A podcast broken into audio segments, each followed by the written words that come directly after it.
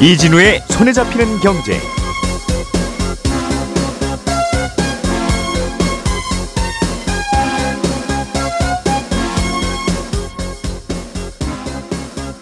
안녕하십니까 이진우입니다. 어, 1100여 채 주택을 사들인 후에 전세 사기를 벌여서 빌라 왕으로 불렸던 사람이 지난 10월에 갑자기 숨졌습니다.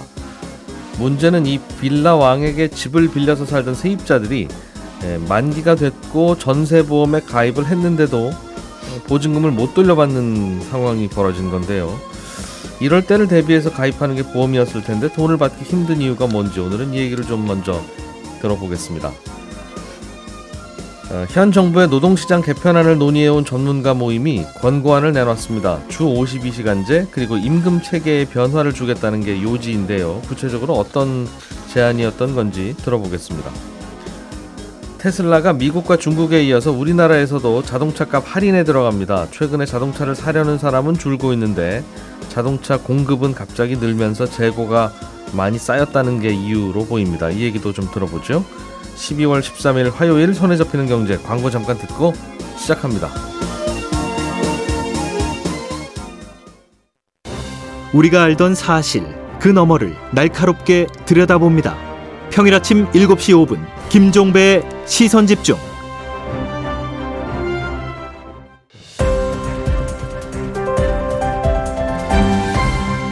이진우의 손에 잡히는 경제.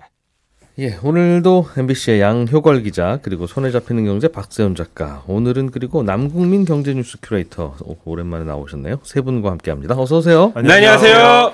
자, 오늘은 박 작가님이 준비해 오신 소식 먼저 들어보죠. 네. 음, 빌라 왕이라고 불렸던 분이 있어요. 네. 어, 이분이 천 채가 넘는 빌라를 네. 사들여서 사들일 때 이제 전세를 끼고 사들인 것 같은데 그렇습니다. 때때로 빌라는 전세는 2억 원, 시- 집값은 1억 5천 뭐 이런 경우도 있잖아요. 있죠. 네. 그러니까 거의 돈 없이 사든가 아니면 오히려 집을 샀는데 돈이 생기는 그렇습니다. 그런 케이스들도 꽤 있었다고 들었는데 아무튼 네. 이분이 지난 10월에 갑자기 사망을 했는데 네. 여기에 세를 살던 전세를 살던 세입자들이 전세 보증금을 못 돌려받는 문제가 생기고 있다고요. 그렇습니다. 근데 심지어 음. 전세 보험에 보험에 가입을 한 사람도 보증금을 못 돌려받고 있어서 지금 논란인데 예, 제가 지금 말씀드리는 전세 보험은 HUG 주택 도시 보증 공사의 보험 얘기인데요. 예, 이 전세 보험에 가입을 하면 전세 계약이 끝났을 때 집주인이 보증금을 돌려주지 않으면 일단 HUG가 세입자에게 보증금을 주고요. 음, HUG가 이후에 집주인에게 구상권을 청구해서 받아내는 겁니다. 음, 그런데 이 절차를 진행을 하려면 세입자가 반드시 집주인에게 계약 해지 통보를 하게끔 되어 있습니다. 규정이 그렇습니다. 음. 근데 왜 이런 규정이 꼭 있어야 하는지는 제가 못 밝혀냈습니다. 어제 HUG 쪽이랑도 통화를 해봤는데 규정이 그래서 어쩔 수가 없습니다라는 답변만 들었거든요. 음. 세입자가 계약 해지 통보를 해야 그때부터 이제 HUG가 대신 받으러 다니고 뭐 할 수 있는 모양이죠. 그렇습니다. 어쨌든 규정이 음. 그렇습니다. 근데 예. 또 현행법상 망자에게는 해지 통보를 할 수가 없습니다. 아 사망한 분한테는 안 된다. 안 됩니다. 예. 그래서 상속인이 정해지면 그 상속인에게 계약 해지 통보를 해야 하는데 예. 이번 건의 경우는 상속인이 두 달 넘도록 안 정해지고 있거든요. 음, 그러니까 세입자들이 계약을 해지해달라고 할 상대가 없는 겁니다. 음. 그래서 지금 규정으로는 전세금을 먼저 돌려줄 의무가 없다라는 게 HUG 쪽의 설명입니다. 아, 세입자가 계약 해지 통보를 집주인한테 하- 해야 네. 하고 빠지셔야 그 다음에 HUG가 들어갈 들어가서 수 있죠. 먼저 돈도 내드리고 네. 비수습도 하는데 그렇습니다. 계약 해지 통보가 안 돼 있다. 네. 음, 돌아가신 분한테는 계약 해지 통보를 못 하는 거니까 이 사람 상속인이 정해줘야 되는 거예요. 그렇죠. 그러면 상속인은 왜 안 정해졌습니까? 빌라 천체를 상속 받으셔야 되잖아요. 어떤 일단 이 분인지 몰라도. 빌라왕의 그 유일한 혈육이 부모로 알려져 있거든요. 물론 아하. 사촌이나 친족이 상속을 받으면 뭐 할 수 있습니다. 예. 근데 이미 김 씨가 이 빌라왕 김 씨가 62억 원의 종합부동산세를 내지 않아서 체납 상태예요. 그러니까 음. 빚이 60억이 넘는다는 얘기입니다. 예. 그런데다 요즘 부동산 시장이 많이 안 좋잖아요. 음. 빌라 가격이 많이 떨어진 상황일 겁니다. 집을 다 팔아도 전세 보증금을 돌려주기는커녕 빚이 더 많을 것으로 예상이 되다 보니까 예. 상속을 안 받는 것으로 이렇게 추정을 아, 하고 있습니다. 그렇, 그럴 수도 있겠군요. 네, 그러면 만약 상속인이 끝까지 안 정해지면 어떻게 됩니까? 그러니까. 끝까지 안정해지면 법원이 상속재산 관리인을 지정을 합니다. 그러면 그때 가서야 보험에 가입한 세입자들은 HUG한테 쉽게 말해서 보험금 청구를 할 수 있게 되는 겁니다. 예. 이 상속재산 관리인에게 계약해지 통보를 한다라는 거죠. 음. 다만 이 기간이 적어도 6개월, 길게는 한 2년까지도 걸릴 수가 있는 겁니다. 그럼 그동안은 전세 보증금을 못 돌려받는 거고 음. 예. 혹시 모르기 때문에 그 집에 계속 살고 있어야 되거든요. 거주를 하고만 있어야 되는 겁니다. 아 만기가 됐는데도 네. 음. HUG한테 쪽이 물어보니까 이전에도 자주택 임대인이 사망한 사례가 있었는데 지금처럼 예. 당시에는 상속자를 거의 바로 구하는 바람에 절차대로 보증- 보증금을 지급할 수가 있었는데 음. 이번 사건의 경우는 집주인 채무가 많아서 상속자가 안 구해지는 바람에 벌어진 특이 사례다 예. 이렇게 설명을 하긴 합니다. 음, 상속인들도 이거 상속 받을지 말지를 치열하게 계산할 테니까 그렇죠. 시간이 당연히 걸리겠는데 네. 그러면 그렇게 걸리는 시간 동안에는 세입자들은 만기가 됐는데도 보험에 가입했는데도 네. 계속 돈을 못 받는 어, 상황이라는 그런 거죠. 상황이 벌어지는 거죠. 아, 이 그러면 그 전세금 보증 보험이라는 게 항상 작동하는 게 아니네요. 그러니까 저도 사실은 요거 취재하기 전에는 전세 보험에 가입만 하면 예. 집주인이 만기에 대해 전세금을 안 돌려줄 때 바로 HUG에서 전세 보증금을 세입자가 받는 걸로 그렇게만 알고 음. 있었는데 지금 이 사례처럼 집주인이 갑자기 사망을 했는데 상속인이 없거나 예. 근데 요건 또 다르게 생각해 보면 집주인이 갑자기 장부작을 하게 되면 그럼 또 집주인의 계약 해지 통보하기 가 힘들어지거든요. 네. 그러면 사실상 피해 구제가 어렵다라는 겁니다. 아, 집주인이 사망한 게 아니라 연락이 안 되더라도 똑같은 갑자기 문제가 자- 그렇죠. 벌어진다. 음. 계약 해지 통보가 안 될 테니까요. 그리고 HUG가 보통의 경우도 계약 만료일에 집주인이 보증금 안 준다고 해서 바로 이렇게 돌려주는 게 아니에요. 예. 계약 만료 한 달 정도 지났을 때 음. 그때도 보증금을 돌려주지 않으면 그때 가서야 보험 사고 처리가 되는 거거든요. 예. 그러니까 요건 가입하기 전에 미리 좀 알고 계셔야 할 것 같습니다. 항상 전세금 못 돌려받는 위험은 항상 있는 거군요, 그러니까. 그렇습니다. 굉장히 위험한 제도이기도 합니다. 사실 전세는. 그렇군요. 그러면 집주인이 갑자기 사망할 수 있는 문- 상황을 항상 염두에 두고 네. 두고 계약을 해야 되겠네요. 물론 그걸 집주인을 집주인 건강 상황을 우리가 항상 확인하고 계약할 수 있는 건 아니지만 그렇지만 그것도 변수가 될 수 있다라는 거죠. 음. 어, 아주 연로하시거나 할 때는 네. 어, 이분이 갑자기 돌아가시면 어떻게 되는구나는 알고 계약을 해야 되겠군요. 그렇습니다. 그렇군요. 이거 이- 아직도 천채 정도 가지고 있- 있는 거예요, 이분이? 그렇게 되는데 이 부분이 음. 어떻게 이게 구했냐면요. 한때 인터넷에 보면 무자본 갭 투자라는 단어가 많이 돌아다녔어요. 예. 무자본 갭 투자라는 게 이런 겁니다. 제가 분양가 5억 원짜리 신축 빌라 한 채를 분양을 받습니다. 예. 그리고 그 집을 5억 2천만 원에 전세를 놓습니다.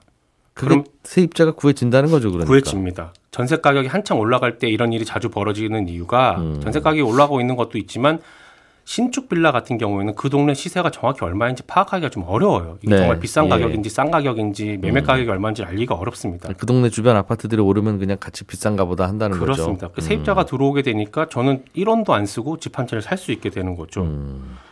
문제는 전세 가격이 계속 급등하는 시기에는 2년 후에 세입자가 새로 들어오면 그 사람한테 보증금 받아서 돌려주면 되니까 아무 문제 없는데 예. 전세 가격이 떨어지게 되면 예를 들면 처음보다 한 1억 정도 떨어지게 되면 그 1억 원을 제가 구해서 돌려줘야 되는데 음. 그걸 못 돌려주니까 그것도 여러 건으로 발생하게 되면 거기서 이제 사고가 발생을 하는 거거든요. 예. 이런 위험에 대비해서 전세보험을 가입하는 게 좋다고는 계속 얘기를 했습니다. 저희도 그랬고. 네. 그런데 집주인이 이렇게 갑자기 사라지게 되는 경우는 완벽하게 대응을 못할 수도 있다라는 게 이번 사건으로 드러난 거고요. 음. 또 한 가지 조금 삐딱하게 얘기를 하면 공기업에서 하는 이 전세보험에 대해서도 생각을 해보게 되는데 예. 보증보험사가 만약에 사기업이었다면 그리고 정말 열심히 이걸 판단을 했다면 이렇게 위험한 빌라 전세금에 대해서 반환 보증을 과연 해줬을까? 이 부분에 대해서 생각을 해볼 필요는 있습니다. 반환 보증 해줬을까? 네. 알겠습니다. 위험하다 이거죠. 위험하니까 보증 설 만한 것은 아닌데 네. 공기업이 서민 도와주는 차원으로 많이 했을 텐데 네. 그게 예산을 그렇게 써도 되는 건가 하는 그렇습니다. 생각이라는 말씀이죠. 음. 자, 양효걸 기자님, 네. 정부가 노동시장을 앞으로 어떻게 개편할지에 대한 뭐 제안서, 보고서 뭐 이런 게 나온 모양이에요. 네, 전문가들로 이루어진 미래 노동시장 연구회가 어제 노동시장 개편을 위한 최종 권고안을 발표했습니다. 이 말이 권고안인데 대부분 이제 지난 7월에 어, 윤석열 정부가 국정과제를 논의하기 위해서 학계 교수 12분을 모신 거거든요. 예, 네, 어제 발표된 내용은 크게 두 부분으로 나눌 수가 있습니다. 하나는 아, 주 52시간제로 대표되는 근로시간제도 이거 손보겠다.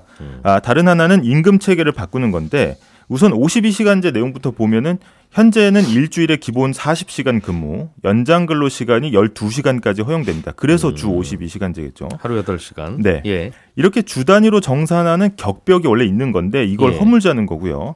이걸 한 달, 분기, 반기, 연 단위로 선택할 수 있도록 하자는 겁니다. 음. 이 쉽게 설명을 좀 드리자면은 지금은 어, 일주일 일하고 어 52시간 안 넘었어? 오케이. 어, 다음 주부터는 또 52시간 넘었는지 체크하고 이렇게 예. 했다면은 음. 이제는 이런 근로시간 제한을 주 단위로 끊지 말고 한 달이나 분기에 몰아 쓸 수 있도록 하고 평균적으로 주 52시간을 안 넘으면 된다는 겁니다. 예. 아, 그래서 예를 들어보면 만약에 한 달을 4주라고 일단 단순화 해보면 예. 지금은 52, 52, 52, 52 이렇게 4주 일해야 된다면 예. 앞으로는 뭐 예를 들어서 64, 64, 40, 40 이렇게 일할 음. 수 있다는 겁니다. 한 달 평균만 맞추면 된다. 맞습니다. 일주일 평 일주일 평균을 맞출 필요는 없다는 네. 음, 그렇게 좀 여유롭게 하자. 예. 좀 음. 이제 재량을 좀 부여하자는 거죠. 네. 그렇군요. 어, 그러니까 일종의 근무 시간을 몰아서 쓸 수 있다는 거죠. 네.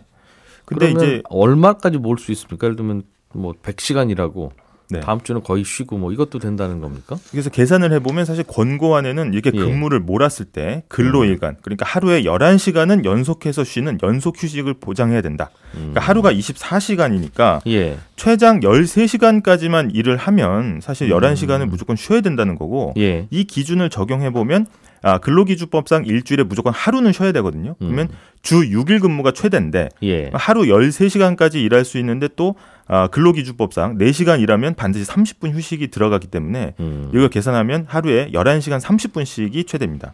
그럼 일주일에 총 69시간을 일할 수 있는 음. 겁니다. 그래서 이번 권고안의 또 다른 축, 이 근로시간 개편은 이렇고요. 네. 아, 다른 한 축은 이제 연공 서열에 따른 임금 체계. 그러니까 일한 횟수가 길어지면은 자연스럽게 임금이 올라가는 구조. 이거 호봉제라고 하죠. 근데 예. 이걸 직무 성과급제로 바꾸자. 이 쉽게 얘기하면 뭐 남보다 좀 어려운 일하고 좋은 성과 내면 돈 더 많이 주는 시스템으로 바꾸자는 건데 음. 이렇게 해서 뭐 각 부문 간 임금 격차를 줄이겠다는 겁니다. 그래서 어 여기에다가 고령화가 지금 진행되고 있으니까 정년을 한 60세 이상으로 늘리자. 아, 이런 사례를 계속 좀 만들어 보자. 아, 음. 소득이 갑자기 끊기는 문제 해결하자는 안도 내놨습니다. 정년을 60세 이상으로 늘리면 아니 저분 높은 연봉을 어떻게 줍니까? 예. 하는 질문이 바로 나올 테니까 그러니까 이제 아. 음. 직무와 성과급에 따라서 하는 일에 따- 일의 양에 따라서 월급 주는 걸로 하면 네. 음, 월급 적게 주고도 쓸 수 있을 거 아니냐 하는 네, 얘기군요. 그렇죠. 예. 그래서 이제 이거를 이제 상생 임금 위원회 이런 거 설치해서 뭐 음. 이런 어떤 임금 격차 실태 조사 이런 거 하고 또 통합형 임금 정보 시스템 만들어서 다른 직군 다른 이 직무는 얼마 받나 이런 예. 거 좀 아, 널리 알리도록 하자 이런 방안들도 들어가 있습니다. 음. 이게 그 정부 방침인 겁니까? 아니면 어떤 성격이에요? 이게? 아 근데 이게 그 정부가 이 연구회 권고를 전폭적으로 수용하기로 했거든요. 그러니까 음. 독립적인 연구회라고 하면 사실 이제 전폭적으로 수용한 경우는 많지 않습니다. 예. 대부분 이제 정부의 어떤 안을 구체화한 것으로 보이고 음. 재계에서도 아주 긍정적인 반응을 보였는데 아, 반면 노동계는 크게 반발하고 있습니다. 한꺼번에 몰아서 일하라고 하니까 이제 과로의 위험도 있다 이런 말씀이겠죠. 음. 네. 그리고 이게 연구회를 만들 때 이미 이제 노동시장 개혁 추진 방향이 공개가 됐거든요. 그러면 음. 어, 결론 정해져 있는 거 아니냐, 정해놓고 한 거 아니냐. 게다가 아, 연구에 들어가 계시는 이제 학계 전문가분들이 법학 전공 다섯 명에 예. 경제 경영 다섯 명이 대다수를 차지하고 있다는 점을 지적하고 있습니다. 그러니까 음. 아, 이분들 전공이 잘못됐다는 게 아니고 노동에 대해서 연구하는데 사용자나 노동자의 당사자가 좀 빠져 있다는 얘기이고요. 음. 근로시간 관련해서 비판이 좀 있는데 현재 아, 근로복지공단의 과로사 아, 산업재 기준이 주당 평균 노동시간 60시간 이상입니다. 그러니까 권고한 대로면 일주에 최대 69시간씩 일할 수 있다는 건데 이게 곧바로 이제 야근이나 특근이 많은 건설이나 뭐 유통 IT 업계에는 이제 바로 적용이 될 수 있다는 거고 음. 그러니까 바쁠 때는 몰아서 일하자라는 취지이나 네. 그러나 어, 근로복지공단에서 과로 기준으로 설정한 60시간을 넘겨서 일할 수 있다는 말이 되니 네, 그거 이제 가능성은 이 터준 거죠. 개념이 충돌하지 않습니까? 맞습니다. 하는 음. 예. 아 근데 이제 이번 연구의 좌장인 이제 권순원 숙명여대 교수는 주 69시간 근무는 좀 매우 예외적인 상황이기 때문에 예. 아, 그렇게 빈번하게 일어나진 않을 거다 이렇게 얘기를 하고 있습니다. 음, 그렇군요. 음, 직, 직무 성과급제로 바꾸는 건 예를 들면 어떻게 하자는 걸까요? 음. 일단은 직무와 이제 성과를 이제 기준을 정한 다음에 예. 음. 아, 어려운 일이다 난이도가 어렵다 혹은 이제 성과가 많이 났다 하면은 이제 더 어- 높은 임금을 주는 건데 문제는 이게 어, 자율적으로 정한다 하더라도 예. 어, 이 회사가 사실 이 평가를 회사가 하게 되면은 음. 어, 이거는 이제 공정성 시비가 있을 수 있거든요. 그렇군요. 네. 이제 호봉제를 계속 잘 따라와서 이제는 나는 하는 일은 많지 않으나 그래도 월급 많이 받는 이제 시즌에 들어갔다 하는 연령대가 있을 텐데 네. 하필 왜 내가 좀 받으려고 하니까 이렇게 제도가 바뀌는 건가? 그럼 나의 젊음을 보상해 주시든가 네, 하는 얘기도 있을 수 있겠네요. 그럴 수 있습니다. 네. 음, 예전에는 나중에 나이 들면 많이 받잖아요 하고 적게 받고 네, 지금은 하는 일이 많지 않으시잖아요 하고 적게 받으면 네. 내 평생은 계속 적게만 받는 건데 주로 이제 그런 분들 낀 세대라고 많이 네. 음. 얘기하지 않습니까? 네. 그런 그런 부분도 좀 있고 그런 불이익이 있을 수 있습니다. 예. 말씀하신 대로 이 권고안이 사실상 정책으로 반영될 가능성이 높은 분위기라는 건데 네. 언제부터 어, 일단은 노동계의 그러니까 반발이 거세기 때문에 이제 진통이 좀 예상되고요. 대부분 법률 개정이 필요하기 때문에 음, 그 여소야대 상황이 이제 국회를 넘어야 되는 어, 그런 난관이 있습니다. 이것도 여야 논란인 법안 하나로 또 하나 또 얹혀지겠군요. 네, 맞습니다. 예, 남국민 기자가 준비해 오신 소식도 재밌네요. 테슬라가 자동차 가격을 깎아주기 시작했는데 우리나라도 그렇다는 거죠? 예, 맞습니다. 음, 테슬라는 이제 1년 내내 올해만 해도 한 6번 정도 가격을 아, 올렸는데요. 네. 예, 아, 드디어 가격을 낮춰가지고 이게 뉴스가 된 상황입니다. 계속 올려왔어요 같은 차를. 예, 열심히 가격을 올려왔는데 시중에서 어. 농반진반으로 테슬라 차값은 시가다 이 말을 할 정도였어요. 그냥 시, 시각각 가격이 올랐는데 음, 이번에 최대 천만 원 정도 내렸습니다. 모델 Y라는 좀 고가 모델을 한 1억 500만 원 정도 하던 걸 9천만 원 정도로 천만 원 내렸고요. 네. 가장 인기가 많은 모델 3도 7천만 원에서 한 10% 정도 가격을 어. 확 낮췄습니다. 그러니까 똑같은 차를 올리기도 하고 내리기도 한다는 거죠? 예, 1년에도 몇 번씩. 정말 그 노량진 수상시장처럼 그때그때 가격이 달라집니다. 와. 가격을 낮추는 이유는 뭡니까 이번엔? 이번에 이렇게 낮춘 거는 뭐 테슬라 코리아 쪽에서 뭐 할인 이유를 밝히진 않는데요. 예. 근데 테슬라가 지금 전 세계적으로 가격을 낮추고 있는데 음. 이게 차값이 오른 이유가 뭐였냐면 차량용 반도체가 공급이 안 된다. 이 얘기 많이 뉴스로 전해드렸잖아요. 예. 이 문제가 조금씩 해소가 되고 있다고 합니다. 음. 반도체 공급이 조금씩 늘다 보니까 뭐 작년에 워낙 부족하다 부족하다 증산한다고 했으니까 이제 그 드디어 생산이 늘기 시작한 거죠. 예. 공급이 좀 완화되다 보니까 어, 원활하게 차가 돌아가기 시작했고 뭐 한 번 시키면 1년 이상 걸리던 게 조금씩 완 아. 풀리고 있다. 이렇게 얘기를 하고 야, 있습니다. 그러니까 우리나라는 똑같은 가격 정해놓고 네. 수요자가 몰리면 번호표 뽑고 1년 기다리는 방식인데 예. 테슬라는 수요자가 몰리면 그냥 가격을 올려서 예. 비싼 돈 내시는 분 서- 순서대로 팔, 겠습니다 맞습니다. 그런 거군요. 그 가격을 보면 요즘 잘 팔리는구나 안 팔리는구나를 알 수 있습니다. 아, 테슬라 가격을 보면 네. 그렇군요. 예. 그리고 또 한편으로는 테슬라의 역설이라고 할 수 있는데요. 테슬라 생산 기술이 굉장히 좋아지고 있어가지고 여기서 자랑하는 게 뭐 한 번에 틀에 집어넣고 차 한 번에 붕어빵처럼 찍어내는 기술을 뭐 만들겠다. 이런 예. 걸 적용한 기가팩토리라는 것도 만들었는데 음. 이 기술이 조금씩 현장에 적용이 되면서 생산량이 급증하고 있다고 해요. 그러니까 음. 물건을 너무 잘 만드는 거죠. 원래 만들기 어려웠는데. 예. 그러다 보니까 공급이 너무 늘어나다 보니까 또 줄인 면도 있다. 아하. 이런 얘기를 합니다. 그렇군요. 어, 재고가 많이 쌓여 있나 봐요. 그죠? 예, 맞습니다. 음. 그럼 예전처럼 차 살려면 1년 넘게 기다리던 건 끝났습니까? 테슬라만 이래요? 뭐 우리나라 차도 갑자기 차 받으라고 막 전화 온다고 요즘 그런 얘기 있던데. 그 요즘 차산 분들이 얼마 전까지만 해도 야, 차 시켰더니 뭐 1년 있다 오라더라. 네. 이런 얘기 많이 하셨을 거고 테슬라는 특히 인기가 많아서 그게 음. 심했는데요. 이건 좀 완화되고 있는 분위기 같습니다. 음. 테슬라는 뭐 신차 인도가 너무 늦어서 중고차가 더 비싼 경우도 있었는데 예. 이게 그 국내에서 취재를 해보니까 한 3개월 따라 3개월 정도 모델에 따라 다르긴 하지만 음. 3개월 정도로 좀 기다릴 만한 정도로 줄었다 이런 얘기를 하고요. 네. 가장 공급이 원활한 중국에서는 1, 2주 안에 인도된 경우도 있다고 해요. 아하. 뭐 그런 거기 큰 공장도 있고 하니까요. 사실 얼마 전부터 테슬라 관심 있는 분들이 팬클럽이 있는데 음. 여기선 아 연말에 재고 할인이 있을 수도 있다 음. 이런 소문이 있었다고 합니다. 그러니까 워낙 분위기가 조금씩 재고가 쌓이는 분위기였다고 해요. 예. 그러니까 가장 테- 인기 있던 테슬라 분위기가 바뀐 걸 보면 음. 이제 차를 사려고 목 빠지게 기다리던 분위기도 조금씩은 완화되고 있다고 야. 할 수 있습니다. 그 우리나라 자동차 회사들처럼 그냥 가격을 딱 정해놓고 밀려도 기다리시는 거고 네. 없어도 딱 그 가격이면 살까 말까만 정하면 되는데 그렇죠. 테슬라 기다리던 분들은 가격이 내려갔으면 야 이거 좀 더 더 내려갈 수도 있겠는데 하고 또 기다릴 수도 있을 거고 시가를 좀 봐야 되죠. 어 그러니까 살 때도 문제 팔 때도 문제네요 네. 시장 경제 원리를 자연스럽게 적용하는 방식인지는 모르겠습니다만 맞습니다. 음. 테슬라만 이렇습니까 아니면 다른 뭐 현대차나 다른 브랜드들도 그렇습니까 그러니까 테슬라가 워낙 공급난이 심해서 유명하긴 했는데요. 예. 업계 전반이 이런 분위기라고 보면 됩니다. 요즘 네, 음. 보통 차를 사면 딜러가 얼마씩 이렇게 선심쓰듯이 할인해 주겠습니다 이렇게 말을 하잖아요. 예. 근데 사실 이게 본사에서 다 정해 퍼센트나 비용을 정해주는 게 있는데요.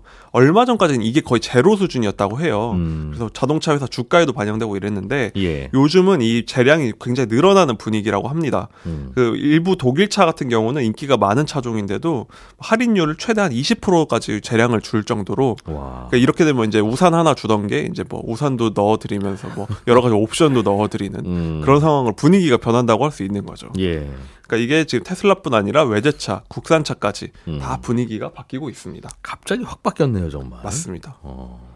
날씨처럼 변한 것 같습니다. 사람들이 갑자기 대기표 받고 있었던 분들도 표 자기 순서가 들어와도 저 안 사요, 안 사요, 안 사요 하면서 뒤로 밀 미루고 있다는 거잖아요. 예. 왜 그렇죠? 일단 가장 큰 문제는 금리로 보입니다. 음. 그러니까 차는 집과 마찬가지로 대부분이 대출을 끼고 사잖아요. 예. 중형차는 몇 천만 원씩 하니까요. 음. 근데 코로나 때는 이 오토론이 2%대까지 내려가다 보니까 예. 차를 안 살 이유가 없다 할 정도로 했고 음. 그래서 젊은 분들이 막 독일차, 막 테슬라 이런 것도 사는 경우가 많았어요. 음. 그런데 요즘엔 이 할부 금리가 거의 최저 6% 수준까지 올라왔습니다. 금리가 올라가니까 예, 그러니까 집값도 요즘에 금리 때문에 빠진다고 하잖아요. 오토론 음. 같은 이런 할부 값이 너무 오르다 보니까 경제력이 좀 부족한 분들은 아 나중에 사야겠다, 좀 무리다 하는 거고 이게 차이가 큰 모양이에요. 금리 오른 거에 따른 이그 할부가. 예, 워낙 이제 비싼 차일수록 이 부담이 커지고 하다 음. 예. 보니까 예. 그러다 보니까 재고가 쌓여서 요즘에는 국내 중고차 시장에서는 네. 중고차 낙찰률이 50%대에서 40%대까지 음. 내려가고 있다고 합니다. 네.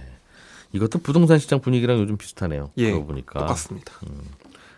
이렇게 되면 그동안 자동차 뭐 중고차 가격 등등 이런 것 때문에 미국의 인플레도 꽤 높게 올랐었고 했는데 그건 좀 나아질 수도 있겠군요.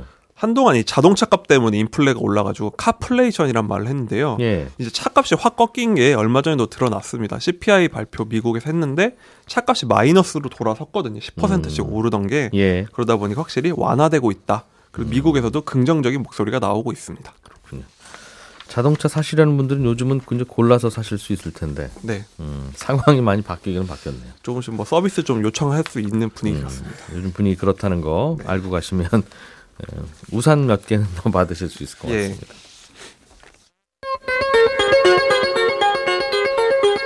예, 저는 여성시대 다 들으시고 나서 11시 5분부터 이어지는 손에 잡히는 경제 플러스에서 다시 인사드리러 오죠. 이진우였습니다. 고맙습니다.